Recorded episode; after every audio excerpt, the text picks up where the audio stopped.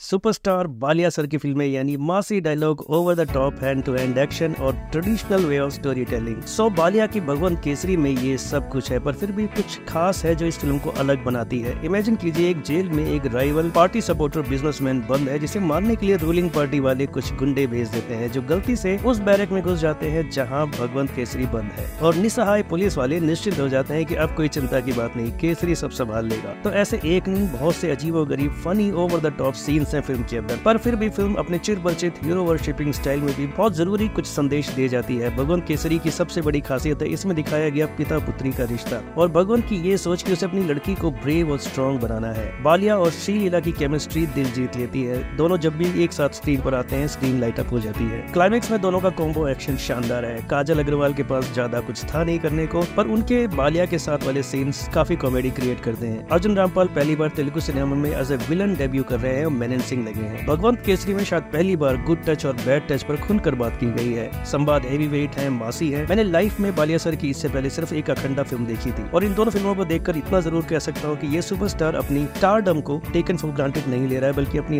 हर film से fans तक अपने कुछ ज़रूरी संदेश पहुँचाने की कोशिश कर रहा है। प्राइम वीडियो पर मल्टीपल लैंग्वेज में स्ट्रीम हो रही भगवंत केसरी को फ़िल्म की बात की रेटिंग रहेगी थ्री स्टार्स